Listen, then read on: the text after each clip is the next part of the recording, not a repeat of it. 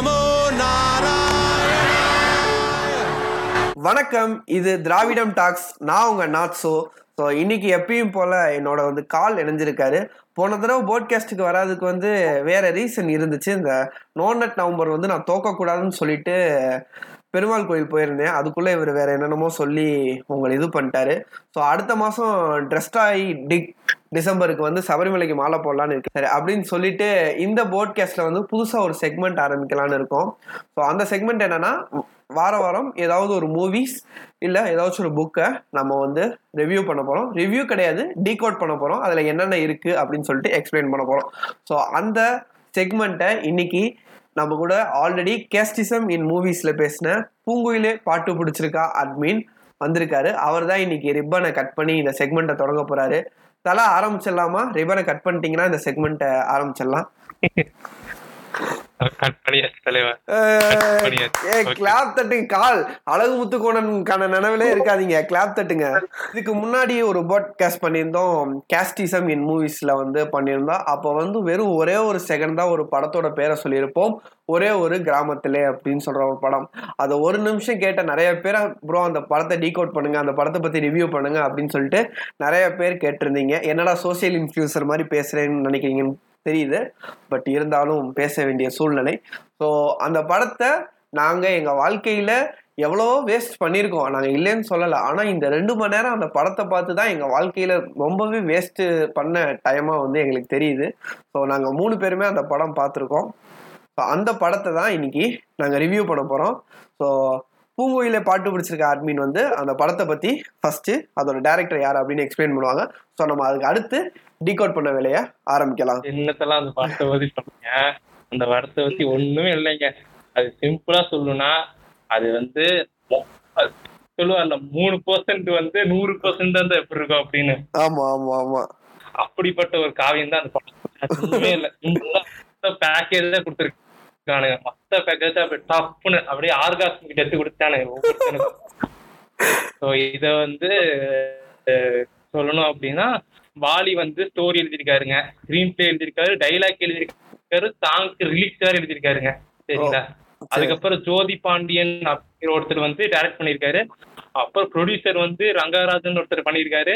அப்புறம் இசை வந்து இளையராஜா போட்டிருக்காருங்க. சரியா? சரி சரி. இல்ல இந்த படம் வந்து பல்வேறு பிரச்சனைகளை தாண்டி வந்துச்சு அப்படின்னு வந்து சொன்னாங்க. என்னென்ன மாதிரி பிரச்சனைகளை அது தாண்டி வந்துச்சு?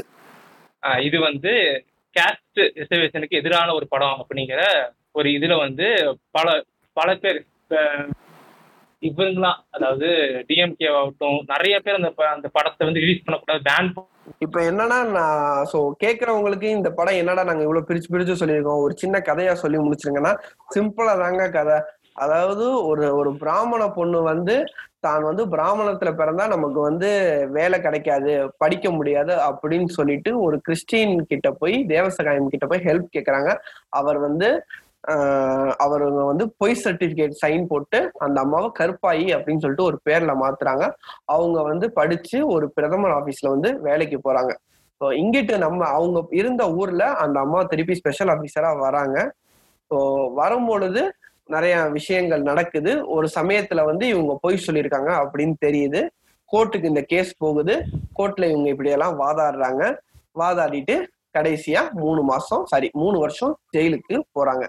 நீங்க இந்த படத்தை ஃபுல்லா பார்க்க உங்களுக்கு டைம் இல்லைனாலும் தயவு செய்து கடைசி இருபத்தி மூணு நிமிஷம் அந்த கோட் சீன் மட்டும் போத்தீங்கன்னா யூடியூப்ல வரும். கண்டிப்பா பாருங்க.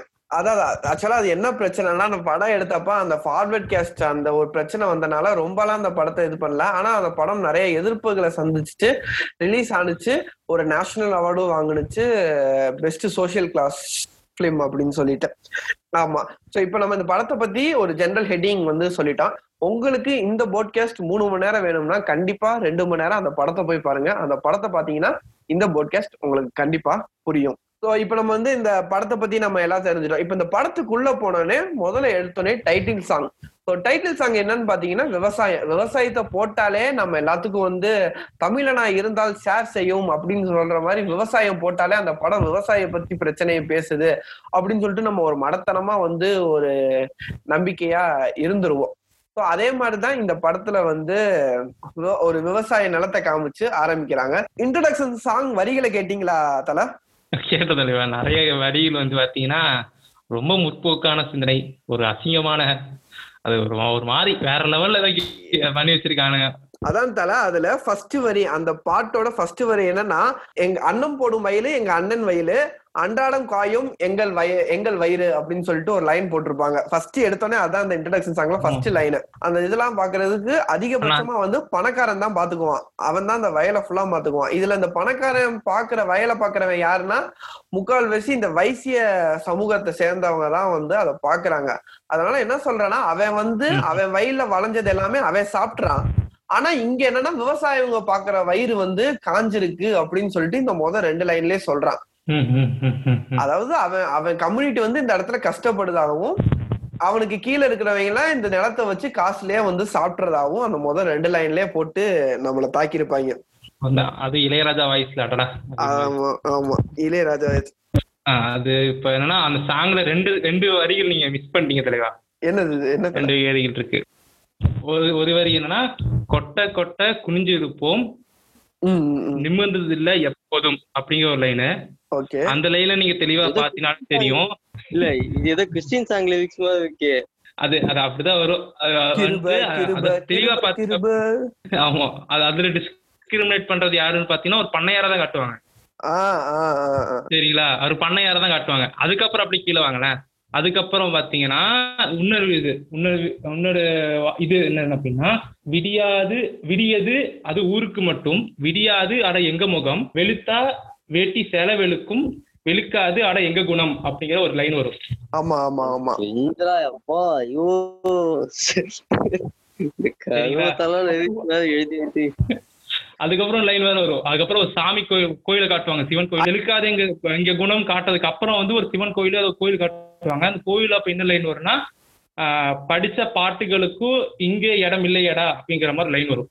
அந்த பாட்டுகளுக்கும் இங்கே இடம் இல்லையடா அந்த மாதிரி வரும். இங்க இங்க யூஸ் இல்ல அந்த விஷயத்துக்கு அங்க யூஸ் இல்ல அந்த மாதிரியான ஒரு இதுல வந்து லைன் வரும்.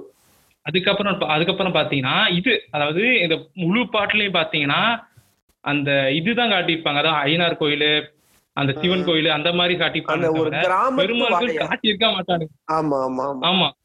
பெரு ஒரு ஒரு சீ ஒரு துளி விட்டு கூட காட்ட மாட்டானுங்க. நம்ம கிராமங்கள்ல முக்கால். அம்மன் சிவன் கருப்பசாமி ஐயனார் அப்படின்னு பல்வேறு கிராம வழிபாடு சாமிகளை தான் இந்த பெருமாள் வழிபாடு அப்படின்னு சொல்றது ரொம்ப குறைவா தானே இருக்கு? ஆமா தலைவர் ரொம்ப கம்மியா தான் இருக்கு. ஆனா அதையும் அது காமிச்சிருக்கலாம் அப்படிங்கறது என்னோட இதா இருந்துச்சு. அதையெல்லாம் சொல்லிட்டு அது ஆனா அதையும் சொல்லிக்கலாமோ அப்படிங்கிற ஒரு இதுதான். மூக்குத்தி அம்மன் படத்தை சப்போர்ட் நட்சு? தொடர்ந்து விவாதிப்போம். சோ இப்ப அடுத்து என்னன்னா அந்த பாட்டு முடிஞ்சோடனே வந்து அந்த ஊரோட ஒரு எம்எல்ஏ வந்து விஓ ஆபீஸ்க்கு வந்து போவாரு. அவர் வந்து என்னன்னா சுயேட்சையா நின்ற எம்எல்ஏ. அவர் அதுல ஒரு லைன் சொல்லுவாரு நானும் சுயேட்சையா நின்றுட்டேன். அதனால எந்த ஹெல்ப்பும் வர மாட்டேங்குது அப்படின்னு வந்து சொல்றாரு. அப்ப இந்த இடத்துல என்னன்னா சுயேட்சையா நீ நின்று ஜெயிச்சாலும் வந்து சுயேட்சையா நின்று ஜெயிச்சாலும் வந்து நீ பிரயோஜனம் கிடையாது. ஏதோ ஒரு கட்சியில இருக்கணும்னு சொல்றாங்களா? ஆமா அதுதான் சொல்றானுங்க. அவ்வளவுதான் அது நீங்க சொல்லிட்டீங்களா அவ்வளவுதான் அதுதான். இல்ல அது என்ன அது அது போல அது போக என்னன்னா முப்பத்தஞ்சு வருஷமா அந்த ஊர்ல வெள்ளம் வந்துகிட்டே இருக்கா. யாருமே பாக்கலையா அப்போ முப்பத்தஞ்சு வருஷமா இவங்க யாருக்கு ஓட்டு போட்டாங்க அந்த ஊர்ல இருக்கிறவங்க? ஏரியம் கேக்குதாங்க கூட தவுக்கு தவுக்கு அதான் ஏடிஎம் கேக் தான் இல்ல அது ஒரு முட்டாள்தனமா ஒரு முப்பத்தஞ்சு வருஷமா அந்த ஊருக்கு ஒரு டேம் வரல. முப்பத்தஞ்சு வருஷமா ஆனா ஓட்டு போட்டு யாரையோ ஒரு ஆள் செலக்ட் பண்ணிருக்காங்க. ஆமா ஆமா ஆமா ஆமா. இல்ல இல்ல நட்சு அவங்க ஊர்ல முப்பத்தஞ்சு வருஷமா டேம் வரல ஆமா ஆமா. ஆனாலுமே ஆஹ் இந்த கல்லணையை கட்டின கவிகாலனோட புகழ் அவனுங்க பாடிக்கிட்டே தான் இருப்பானுங்க. அவனுங்க ஊர்ல ஏன் கட்டலன்னு போய் கேட்கவே மாட்டானுங்க. ஆயிரத்தி ரூபாய் பீஜியம் போட்டு சோழனங்கள் போகும்போது சும்மா போகல. அப்படின்னு சொல்லிட்டு பீஜியம் போட்டு சுத்திக்கிட்டு தான் இருப்பானுங்க. இதுல அடுத்து என்னன்னா அவரே வந்து சொல்லுவாரு இந்த மாதிரி நான் பிஎம் ஆபீஸ்க்கு போயிருக்கேன். ஒரு ஸ்பெஷல் ஆபீசர் வந்து நம்ம ஊருக்கு அனுப்பியிருக்காங்க கருப்பாயி அப்படின்னு சொல்லிட்டு அவர் சொல்லுவார். ஆனா இப்போ போய் பிஎம் ஆபீஸ்ல போனா ஒரு தமிழால வந்து இந்த தமிழ்நாட்டுக்கு அனுப்புறது வந்து ரொம்ப ரேரான விஷயமாச்சுல மிச்சம் சாப்பிட்டு தான் அனுப்புவாங்க. நம்ம அதை வந்து அந்த மரியாதையை நம்ம மதிக்கணும். அது என்னன்னா ஒரு ஒரு பிரதமர் ஆபீஸ்ல ஒரு ஸ்பெஷல் ஆபீசரா ஒருத்தவங்க இருக்காங்கன்னா ஒரு பேக்ரவுண்ட் செக் கூட பண்ணாமையா வேலைக்கு எடுத்துக்குவாங்க. இல்ல அவர் வந்து அந்த கருப்பாயி அந்த அம்மா பொய் சொல்லிட்டு ஒரு பிரதமர் ஆபீஸ்ல ஒரு ஸ்பெஷல் ஆபீசரா இங்க ஒரு ஐஏஎஸ் இருந்திருக்கு. ஒரு சின்ன பேக் நம்ம இல்ல, இல்ல. இல்ல இல்ல எனக்கு கிளைமேக்ஸ் அந்த ஆரம்பத்திலே அந்த ஒரு லாஜிக் யாருமே யோசிக்கலையா? அது எப்படி வந்து ஒரு சின்ன இப்ப நம்ம ஒரு பாஸ்போர்ட் வாங்கினா கூட ஒரு பேக்ரவுண்ட் செக்குக்கு நம்ம ஊருக்கு போலீஸ் வராங்க. ஒரு ஒரு ஐஏஎஸ் ஆபீசருக்கு ஒரு பேக்ரவுண்ட் செக் கூட பண்ணாமையா வந்து இருப்பாங்க அதான் மண்டையில மூளை இருந்தா அவன் யோசிச்சிருப்பான் மண்டையில நூல் தான் இருக்கும். அவன்கிட்ட நம்ம மூளை எதிர்பார்க்கறது தப்புன்னு வச்சு நீங்க சொல்ற தல. நீங்க என்ன நினைக்கிறீங்க இத? ஒரு பேக்ரவுண்ட் செக் கூட ஏன் பண்ணாம இருப்பாங்க பேக் ஒரு ஒரு செக் பண்ண மாட்டானே தலைவா. சரிங்களா. நீங்க வந்து ப்ரோ ஐ எம் ஃப்ரம் நீ நூலுன்னு கூட சொல்லிக்க. ம், ஓகேன்றுவான். அவன் நூல் இருந்தா போதுங்க தலைவா. பட் இவன் நூல் இல்லைன்னு சொல்லியிருக்கா. நீங்க சொன்னது கரெக்ட் தான். பேக்ரவுண்ட் செக் பண்ணாம எடுத்தது முட்டா குட்டித்தனம் தான் இதுல என்னன்னா பட் ஆனா சொல்லியிருப்பான்னு நினைக்கிறேன். நினைக்கிறேன். காதுல போய் வாய்ப்பு. இதுல என்னன்னா இது ஒரு ஜாதி படம் அப்படின்னு சொன்னா அது என்னமோ வந்து சரி பண்ற மாதிரி ஆஹ், வைகை டேம் இருக்கு. அந்த வைகை டேம்ல தண்ணி இது பார்க்க கூடாதுன்னு சொல்லிட்டு செல்லூர் ராஜி தர்மாக்குள்ள வச்சு அடைச்சார்ல. அதே மாதிரி இந்த ஜாதி படம்லாம் எடுத்துட்டா ஒரு ஓரத்துல அம்பேத்கரை போட்டோ வச்சுட்டா எல்லாமே சரியாயிரும்னு ஒரு நினப்புல இருக்காங்களோ? ஐயோ அம்பேத்கர் ரெஃபரன்ஸ் எல்லாம் தாங்க முடியல தலைவர். அதுல இதுல புத்த வேற உள்ள கொண்டு வந்துருப்பானுங்க. இப்போ வந்து அந்த ஆபீசர் வந்து ஊருக்குள்ள வராங்க. ஊருக்குள்ள வந்தோடனே அவங்களுக்குன்னு ஒரு கெஸ்ட் ஹவுஸ்ல வந்து தங்க சொல்றாங்க. சரி அதெல்லாம் முடிஞ்சு இப்ப வீட்டுக்கு வந்துட்டாங்க. வீட்டுல வந்து அவங்களோட பிஏ அந்த சாஸ்திரி இருக்கார்ல ஆக்சுவலா அந்த அவரு வந்து வராரு. வந்துட்டு இந்த மாதிரி உங்களுக்கு ஒரு குக்கு வச்சிருக்கேன் அப்படின்னு சொல்றாரு. ஸோ குக்கு வச்சிருக்கேன்னு சொல்லும் போது அவர் என்ன சொன்னா இந்த குக்கு உங்களுக்கு ரொம்ப பிடிக்கும் அப்படின்னு கேக்குறாங்க. அதுக்கு நம்ம கற்பாய் சொல்றாங்க. ஏன் அப்படின்னு கேக்குறாங்க. அவங்களும் நீங்களும் ஒரே ஹரிஜன மக்கள் தானே அப்படின்னு வந்து சொல்றாங்க. காந்தி காந்தினா காந்தினா நீங்க எங்க இங்க வந்தீங்க அப்படின்ற மாதிரி தான் எனக்கு டக்குன்னு தல இதுக்கப்புறம் ஒரு இருங்க, இருங்க. அற்புதமான அப்ப ஒரு பஞ்ச் இருக்கும். அதை நீங்க சொல்லுங்க. Yes, அது நான் சொல்ல கனவுப்பட்டிருக்கேன் கமான் அதாவது அந்த மாதிரி டக்குன்னு ஏஞ்சிரும். டக்குன்னு ஏஞ்சி சமையல்காரியோட கேட்ச் எனக்கு முக்கியம் இல்ல. சமையல் டேஸ்ட் தான் எனக்கு முக்கியம் அப்படிங்கிற ஒரு அருமையான வார்த்தை. அது வந்து இல்ல இல்ல அதுக்கப்புறம் அதுக்கு தொடர்ந்து பாருங்களேன். இன்னொரு பஞ்ச் இருக்கு அதை யூஸ் பண்ணிடாதீங்க. I am interested only in unity not in community அப்படின்வாங்க ஆமா ஆமா ஆமா. அப்ப என்ன நீங்க வந்து ரிசர்வேஷன்ல இது போட்டு வேண்டாம் வேண்டாம் வேண்டாம் இதுக்கு இப்ப வந்து ஃபர்ஸ்ட் வந்து அவங்க பஞ்ச் ரெண்டாவது வந்து கம்யூனிட்டி யூனிட்டின்னு சொல்ற மூணாவது பஞ்ச் அடுத்து வந்து நம்ம பாரதியாரு. சொல்லுவாங்க. ஆயிரம் முண்டிக்கு ஜாதின்னு சொன்ன பாரதியார் சொல்றீங்களா? அவரே தான் அவரே தான் இங்க இங்க இன்னும் இது பாருங்களேன் அதுக்கப்புறம் பாத்தீங்கன்னா இந்த படத்துல வேற பிராமணன் எவனுமே காட்டியிருக்க மாட்டாங்க. காட்டி காட்டியிருக்க மாட்டாங்க. வேற பிராமணனே இல்ல. எவனுமே இல்ல. இந்த அம்மா இருக்கும் அப்புறம் அவங்க அவங்க அப்பா அப்பா இருக்கும் அவங்க. அப்பா தான் கோயில போய் பூசாரியே பண்ணுவீங்க அப்படி. ஆமா பூஜை பண்றது அவங்க அப்பாவா தான் ஆமா ஆமா ஆமா. எவனுமே இல்ல. நம்மளுக்கு என்ன காட்டப்படுது? இவங்க அந்த ஓல் பிராமின் கம்யூனிட்டியை ரெப்ரசென்ட் பண்ணி இவங்க ரெண்டு பேர் தான் வராங்க. இதுல என்னன்னா இதுல இதுக்கு அடுத்து வந்து நம்ம மனோரமா ஆட்சி வந்து சொல்லுவாங்க என் புருஷன் வந்து மொழி போராட்டத்துல செத்துட்டான். ஆஹ் நான் அவர் வந்து பூவும் பொட்டும் வந்து வைக்க சொல்லி சொல்லியிருக்காரு. அதனால நான் இன்னமும் வச்சுக்கிட்டு இருக்கேன். அந்த படம் ஃபுல்லாவே இந்த ஒரு விஷயம் வந்து எனக்கு ரொம்ப திரு- இல்ல இல்ல இது இது இந்த விஷயத்த நம்ம இதை நல்லா நுணுக்கமா நோட் பண்ணினா இது வந்து என்ன மாதிரியான ஒரு இது? டைலாக் நான் சொல்லிட்டா? இன்னைக்குமே சங்கிங் எல்லாம் சொல்லுவானுங்க. இந்திய திப்பு போராட்டத்துல வந்து பல பேர் செத்து போனாங்க அப்படி இப்படின்னு சொல்லுவானுங்கல்ல. அதை ரெப்ரசென்ட் பண்ற விதமா அதாவது வந்து மொழிக்காக வந்து செத்தே போயிட்டாரு ஒருத்தரோட உயிர் போயிடுச்சு அந்த வாழ்க்கை போயிடுச்சு அதுக்கு வந்து ஒரு பாப்பா பாப்பாத்தி தான் வந்து அந்த பொம்பளை வந்து குடும்பம் இப்படி கொடுத்துருக்கான்ற அளவுக்கு அவனுங்க நுணுக்கமா நம்மளை ஏமாத்தி இருக்கானுங்க ம். இந்த இடத்துல இதான் நம்ம நம்ம லேசா கண்ணு கண்ணிமைக்கிற கேப்ல நம்ம கண்ணுல ஏதாவது விட்டுருவானுங்க. இருக்கணும் அதெல்லாம் இங்க பாருங்க. ஒண்ணும் இல்ல. அதாவது இங்க ஒரு பெரிய மலம் இருக்குன்னு வச்சுக்கோங்க. அது வந்து தங்க தட்டுல வச்ச ஒரு மலம் வச்சுக்கோங்க. நீங்க நீங்க சொன்னது தங்க தட்டு மட்டும் தான் மலம் நிறைய இருக்கு. இப்ப அடுத்துதான் நீங்க நீங்க சொன்னது இந்த நம்ம கேஸ்டிசமின் மூவிஸ்ல வந்து அந்த அந்த சீன் சொன்னீங்க. இந்த டெல்லி கணேஷ் செருப்பு தைக்கிறதும் ஒருத்தர் வந்து பேசுவாரு. அந்த தர்மத்தை பத்தி நீங்க சொல்லியிருந்தீங்க. இப்ப அடுத்து அந்த சீன் அதை நீங்க எக்ஸ்பிளைன் பண்ணுங்க தல. இப்ப பாத்தீங்கன்னா ஒரு செருப்பு செக்கிற ஒரு சீன் ஒன்று வரும். அதுல பாத்தீங்கன்னா தெளிவா வந்து என்ன சொல்லியிருப்பாங்கன்னா அந்த செருப்பு தைக்கிற தொழிலாளி தான் அவர் தான் பாத்தீங்கன்னா குலத்தொழில சொல்றாரு. அப்புறம் அந்த பண்ணையார் ஒருத்தர் அந்த கான்ட்ராக்டர் போடுற ஒருத்தர் வராரு அவரு சொல்றாரு. ஆனா மத்த பிராமினா ரெஃபரன்ஷியேட் பண்ண அந்த ரெண்டு பேர் சொல்றதே இல்ல. இல்ல ஆக்சுவலா அதுல வந்து அதுக்கு அடுத்து தொடர்ந்து வந்து ஒரு பாட்டு வரும். அந்த பாட்டுல தான் நிறைய டயலாக் இருக்கும். இதுல வந்து அடிக்கடி சொல்றது என்னன்னா பொழப்பு நடத்தும் எனக்கு படிப்பு எதுக்கு? அப்படின்னு வந்து ஒரு லைன் வரும். டெல்லி கணேஷ் வந்து அந்த சின்ன பையனை பார்த்து வந்து சொல்லுவார். அந்த பாட்டு வரிகள் வந்து கரெக்ட் இன்னொன்னு லைன் இல்லைன்னா இன்னொரு டைலாக் வேற வரும். அந்த செருப்பு தைக்கிறவர் என்ன சொல்லுவாருன்னா இது சொல்லுவார். அதாவது அவர் என்ன சொல்லுவார்? செப்ப சீக்கிரம் செப்பலை செத்தி குடியா அப்படின்னு சொல்லி அந்த செப்பலை இலக்காரமா பேசுற மாதிரி ஒரு சீன் வரும். அதுக்கு வந்து இவர் என்ன சொல்லுவாரு அதுக்கு என்ன சொல்லுவாருன்னா செப்பல் வச்சு ஆட்சியே நடந்திருக்கு. அப்ப நடந்த ஆட்சி கூட நல்லா இருந்துச்சு. ராமாயணம் ராமாயணம் ராமாயணத்தை கோட் பண்ணுவார் ஆமா, நான் ராம நான் சொல்லல ராமாயணம் சொல்லியிருக்கு. ராமாயணம் சொல்லியிருக்கு அப்படிங்கிற மாதிரி ஒரு இதுல வரும். அதுக்கப்புறம் அப்ப இவர் இவர் சொல்ல பனையர் சொல்லுவாரு. ராமாயணமாச்சு வெங்காயமாச்சு அந்த மாதிரி சொல்லி சொல்லுவாரு. ஆமா இதுல என்னன்னா அந்த ராமாயணத்தை பருப்புன்னு சொல்ற அந்த பண்ணையார் வந்து ஒரு கெட்ட எண்ணம் முடிச்சவர் சோ அந்த இடத்துலயும் வந்து சிம்பாலிக்கா நீ ராமாயணத்தை நீ ஏத்துக்கலைன்னா நீ ஒரு கெட்டவன் அப்படின்னு சொல்றத அந்த சீன் வந்து கரெக்டா வந்து இது பண்ணும் இன்னொன்னு என்னன்னா டெல்லி கணேஷ போர்ட்ரேட் பண்ண விதம். செருப்பு தைக்கிறவன் என்னைக்கு இவ்வளவு அழுக்கா கிழிஞ்ச சட்டை போட்டு என்னைக்கு இவங்க ஒரு செருப்பு தைக்கிற தொழிலாளிய பார்த்திருக்காங்கன்னு கண்டிப்பா எக்ஸ்பிளைன் பண்ணணும். அது எனக்கும் அது பெரிய ஒரு இதா இருக்கு.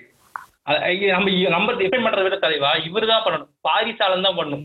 எப்படி குக்கர் விசில இருந்து ஒரு ஒரு தத்துவத்தை கண்டுபிடிச்சாரோ எப்படி சாப்பாடு பதம்பாக்கல ஒரு தத்துவம் கண்டுபிடிச்சாரோ ஒரு இது அதாவது யூதர்கள் வந்து எப்படி வந்தாங்க மாட்டு கொம்புல இருந்து எப்படி இது பண்ணாங்க அப்படிங்கிற ட்ரிக்ஸ் சொன்னார்ல அவர் தான் அதை கண்டுபிடிக்க நம்ம அவன் என்ன தெரியுமா செய்வான்? சட்ட பாக்கெட் வந்து முக்கோணமா கிழிஞ்சிருக்கு. இது இலுமினாட்டி சதின்னு சொல்லி வேலையை முடிச்சு விட்டுருவாங்க.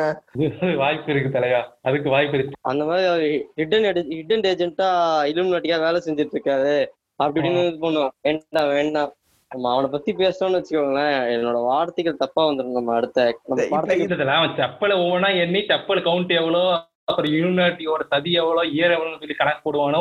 அதாவது இந்த படத்துல வந்து கிறிஸ்டியன்ல வந்து நல்லவனும் இருக்கான் கெட்டவனும் இருக்கிறான்னு சொல்ற மாதிரி அந்த ஆண்டனிய வந்து ஃபுல்லா கெட்டவனா காமிச்சு அந்த இவர் இருக்காருல்ல தேவசகாயம். அதாவது கருப்பம் கருப்பாய்க்கு வந்து ஹெல்ப் பண்ண அந்த தேவசகாயம் வந்து என்னதான் அவர் நல்லவரா இருந்தாலும் அவர் ஒரு தாசில்தார் அவர் ஒரு பொய்யா ஒரு சர்டிபிகேட் எழுதி கொடுத்திருக்காருன்னு அவரையும் வந்து ஒரு ஒரு நெகட்டிவ் இம்பாக்ட்ல தானே இந்த படம் காமிக்குது.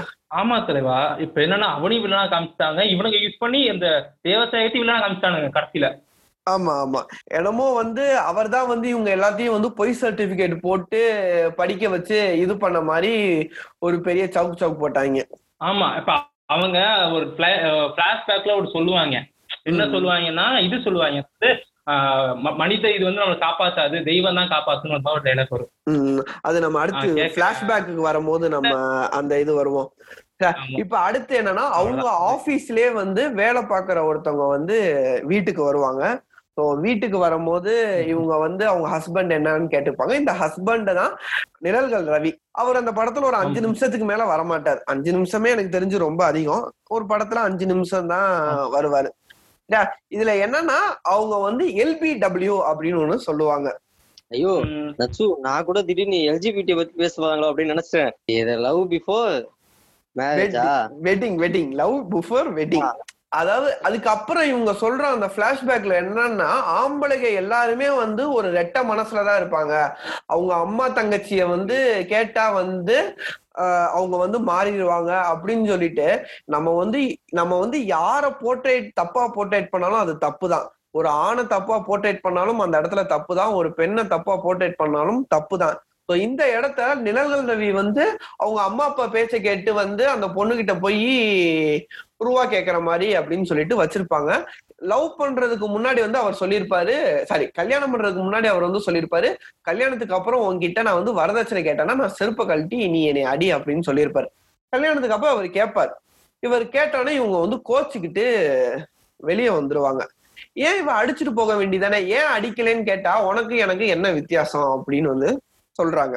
இன்னொரு. சீன் தலைவா அந்த அம்மா வந்து பிளாஷ்பேக் சொல்ல ஆரம்பிக்குது சரிங்களா. இது முன்னாடி. பிளாஷ்பேக் சொல்ல ஆரம்பிக்குது. அப்ப வந்து அந்த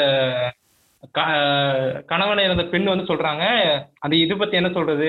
அதுல லவ் மேரேஜ் அப்படிங்கிற மாதிரி சொல்லுவாங்க. அதுக்கு இந்த அம்மா ஒரு ரியாக்ஷன் கொடுக்குறாங்க. ஆமா ஆமா ஆமா. அப்படியே என்னமோ உலகத்திலே இல்லாத பண்ண தப்பு மாதிரி ஒரு எக்ஸ்பிரஷன் கொடுப்பாங்க. அந்த அது அப்படிதான் ஒரு வா- ஒரு வேற மாதிரி ரியாக்ஷன் அது. ஆமா. அவ்வளவு அவ்வளோ லைட்டா அப்படியே பச்சையா தெரியும் இந்த அம்மா வந்து அதை எதிர்க்குது அப்படிங்கிற மாதிரி. அதுக்கப்புறம் இன்னொரு சீன் இருக்கும். சீனுக்கு அப்புறம் தான் இந்த இது இந்த சீன்னா இந்த இந்த இதுக்கு என்ன சீன் அப்படின்னா ஒரு அம்மா வந்து ஒரு குழந்தைய மலையில விட்டு போயிரும் மரத்துக்கு அடியில. இந்த அம்மா வந்து அந்த குழந்தைய அந்த குழந்தைய வந்து எடுத்துட்டு வரும். இந்த கருப்பாய்ங்கிற அம்மா வந்து.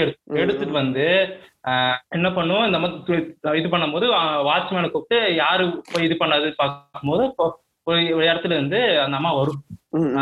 குழந்தைய விட்ட அம்மா வந்து "இப்படி ஏன் விட்டீங்க? அப்படின்னா வருமே அப்படின்ட்டு வருமே புதுசா அடிக்கிறான் அப்படிமா சொல்லிடும். இப்ப இந்த அம்மா என்ன பண்ணும்? ஒரே வார்த்தை சொல்லும். ஆஹ், அவனை வந்து நாளைக்கு என்னை வந்து பார்க்க சொல்லு. நாலு வாரத்தை நாக்கு பிடிக்க மாதிரி கேட்டுட்டு வீட்டுக்கு அனுப்புறேன். அந்த மாதிரி சொல்லும். சரிங்களா? இப்போ அடி வாங்கினாலும் எதை பண்ணாலும் அவன் வந்து அவன் புருஷன்கிட்ட தான் இருக்கணும் அப்படிங்கிற ஒரு இது வருது. இப்படியும் சொல்றாங்க. அதாவது நீ அடி வாங்கினாலும் இது பண்ணாலும் இதுல கேஸ்ல பிடிச்சி உள்ள போட வேண்டியதானே ஐஏஎஸ் தானே? ஆமா ஆமா. கேஸ்ல அதுதான். இவங்க வந்து எல்லாத்தையும் வந்து பேசியே வந்து சமாளிச்சிருவாங்கன்னா சட்டம் எதுக்கு? ஆமா அவன் நாக்கு பிடுங்கமா கேட்டப்பறம் திருந்திடுவான் அப்படிங்கிற என்ன கேரண்டி இருக்கு இல்லையா? ஆமா ஆனா கடைசியில அந்த கோர்ட்ல அந்த அம்மாவை அரெஸ்ட் பண்ண அப்புறம் ஒருத்தனை காம் அது மணியும் அவன் புருஷனை காமிக்கவே மாட்டாங்க. அந்த கடைசி சீன்ல தான் வந்து அந்த அரெஸ்ட் பண்ண அப்புறம் தான் சொல்லுவாங்க. என்ன கூட அந்த அம்மா கூப்பிட்டு பேசுனனாலதான் நான் தண்ணி அடிக்கிறத விட்டு திருத்திட்டேன். ஏன்டா சொந்த பொண்டாட்டி சொன்னதே நீ கேட்கல? வேற ஒரு பொண்ணு சொன்னதை கேட்டுட்டு நீ எப்படி திருந்தின? அது அது இப்படி முடியாதுங்களே அது. பட் முடியும். ஏன்னா அது ஏன்னா அவங்க சொன்னா நம்ம அவ- கேட்டு அவள் சொன்னா அப்படின்னு சொல்லிட்டு நம்ம வந்து இது. அப்புறம் இன்னொன்னு பாத்தீங்கன்னா இதுக்கெல்லாம் முன்னாடி ஒரு சீன் என்னன்னா அந்த அம்மாவுக்கு இது வரும். இந்த பிளாஷ்பேக் முடிஞ்சோ பின்னாடியும் தெரியல அந்த இந்த பொண்ணு அதாவது வீட்ல வேலை செய்யற அந்த மனோரமா அவங்களுக்கு வந்து ஆஸ்மா ப்ராப்ளம் வரும். ஆமா ஆமா ஆமா ஆமா.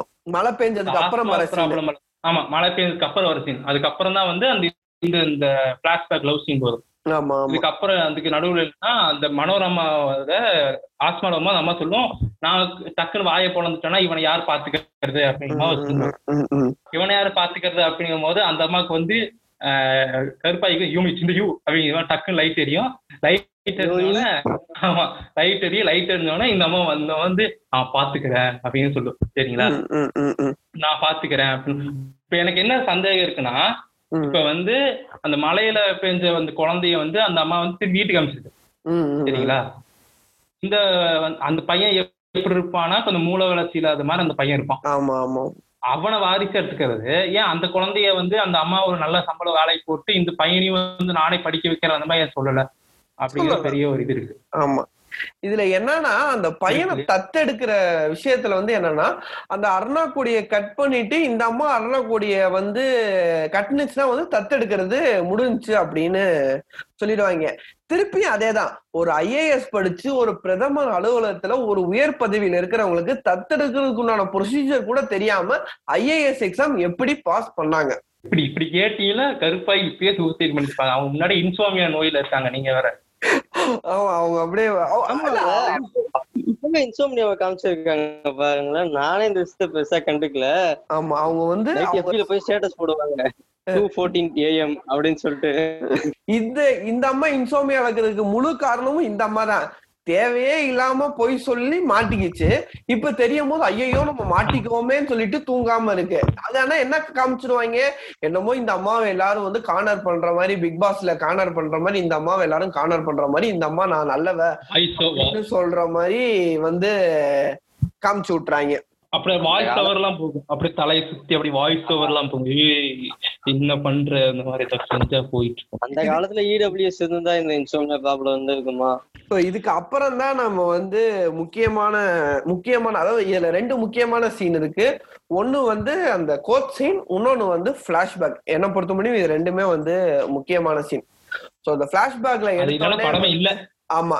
இந்த பிளாஷ்பேக்கை எடுத்தோடனே கேட்பாங்கன்னா நம்ம கருப்பாயோட ஒரிஜினல் நேம் வந்து காயத்ரி அப்படின்னு கேட்பாங்க அவங்க இசையிலையும் படிப்பிலையும் மிகவும் சிறந்து இருப்பதா வந்து ப்ரொஜெக்ட் பண்ணுவாங்க.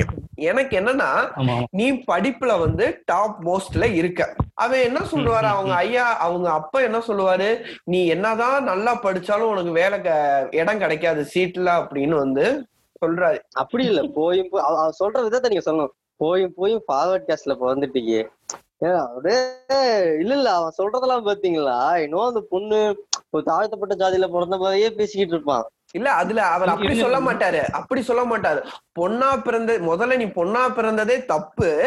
அதுலயும் நீ பிராமண பொண்ணா பிறந்தது ரொம்ப தப்பு அப்படின்னு சொல்லுவாரு. ஆமா இன்னும் ஒரு லைன் நீங்க மறந்துட்டீங்க. அதுலயும். பொண்ணா பிறந்ததே தப்பு. அதுலயும் சரஸ்வதி தேவி மாதிரி புத்திசாலியா தப்பு. ஆமா ஆமா ஆமா ஆமா ஆமா. கரெக்ட் கரெக்ட் நான். ஆமா இன்னும் இன்னும் லைன் வருது பாருங்க. இன்னும் இன்னொரு லைன் வருது பாருங்க. அவன் அம்மா டைரக்ட் வருது. ஏழாவது ஏழாவது படிச்சு முடிச்ச உடனே ஒரு என்ஜிஓ காரங்கிட்ட அவனை புடிச்சு கொடுத்திருந்தா நான் நிம்மதியா இருந்திருப்பேனே அப்படிங்கிற மாதிரி லைன் வரும். Dialogue. ஆமா ஏண்டா, இல்ல இல்ல நான் கேக்குறேன்? ஏழையா ஏழை பிராமணனா நீ இருந்தீங்கன்னா உனக்கு எப்படி என்ஜிஓ கான்டாக்ட் கிடைக்குது? இங்க கிடைக்குங்க. என்னங்க நீங்க? ஏன்னா ஏன்னா ஏன்னா பாப்பா பாப்பான் குடும்பத்தை சேர்ந்த பொண்ணு ஸோ என்ஜிஓ எல்லாம் வாங்கிப்பான். இல்ல நானே கேக்குறேன் அவன் சொல்றான்ல பாவட் கேஸ்டா பிறந்துட்டேன் நானே கேக்குறேன் தாழ்த்தப்பட்ட ஜாதியை சேர்ந்த பொண்ணு கிட்ட என்ஜிஓ கல்யாணம் பண்ணிக்கோன்னு சொன்னா அந்த என்ஜிஓ ஒத்துப்பானா? ஒத்துப்பானா? யோசிச்சு பாருங்க. தல்றா தல்றா அம்பி தல்றா நான் போய் கை கழுவிட்டு வந்துடுறேன் அப்படின்னு சொல்லிட்டு போயிடுவான். இதுலயே தெரிஞ்சு இதெல்லாம் அவனுக்கு யோசிக்கவே மாட்டானுங்க. ஐயோ கருமத்தை. ஆஹ் பேசுங்க. இப்ப இதுக்கு அடுத்து என்னன்னா நம்ம நம்மளோட சங்கர சாஸ்திரி வந்து சங்கர சாஸ்திரி யாருன்னு இந்த இடத்துல ஒரு கேள்வி வரும். அவங்க தான் நம்ம காயத்ரியோட அப்பா கருப்பாயியோட ஆபீஸோட பிஏ அவர் தான் வந்து சங்கரன் சாஸ்திரி. சோ சங்கரன் சாஸ்திரி இப்ப என்ன செய்யறாருன்னா தேவசகாயம் வந்து தேவசகாயம் கிட்ட வந்து போறாரு. தேவசகாயம் யாருன்னா அந்த ஊரோட தாசில்தார். சோ இவர் சங்கர சங்கர சாஸ்திரி என்ன செய்யறாரு அங்க போய் வந்து இந்த மாதிரி சொல்றாரு. ஃபார்வர்ட் கேஸ்டுக்கு ஒதுக்குற இடமே ரொம்ப கம்மி தான் ஆனா அந்த ஒதுக்குற இடத்துல கூட அரசியல்வாதிகளுக்கு மட்டும்தான் கிடைக்குது. எங்க வா மாதிரி யாருக்கு கிடைக்குது? அப்படின்னு வந்து தேவசகாய கிட்ட சொல்றாரு. அரசியல்வாதிங்க எப்படி இவன் தான் சொல்றான்ல. பாப்பானுங்க கவர்மெண்ட்ல எல்லாமே வந்து கீழ் ஜாதிக்காரங்க தான் மேல போறாங்க அப்படி இவன் சொல்றான்ல. நான் என்ன கேக்குறேன்னா அரசியல்வாதிகளை எப்படி பாப்பா எப்படி அப்படின்னா அரசியல்வாதி ஆனா? இவன் தானே சொல்றான் அந்த கொஞ்ச இடத்துல அரசியல்வாதிங்க போயிடுறாங்கன்னு. என்ன என்ன தம்பி இவ்வளவு முட்டாள்தனமா யோசிக்கிட்டு இருக்கானுங்க. தல நீங்க எப்படி நினைக்கிறீங்க நான் ஒன்னு நினைக்கிறதுக்கு முன்னாடி தலைவா. இந்த தாயில எதுக்கு இந்த ஆட்சியாளரை பார்க்க வந்தான் ஆமா. அவன் தான் வந்து தா- மனுஷன் கையில எது இல்ல தெய்வ கையில தான் இருக்கும்னா. அப்ப பச்சை மூட்டு உங்க கல உட்காந்து நீ சாமி கும்பிட வேண்டியதான் இந்த புண்டைக்கு இங்க வந்த. ஆமா.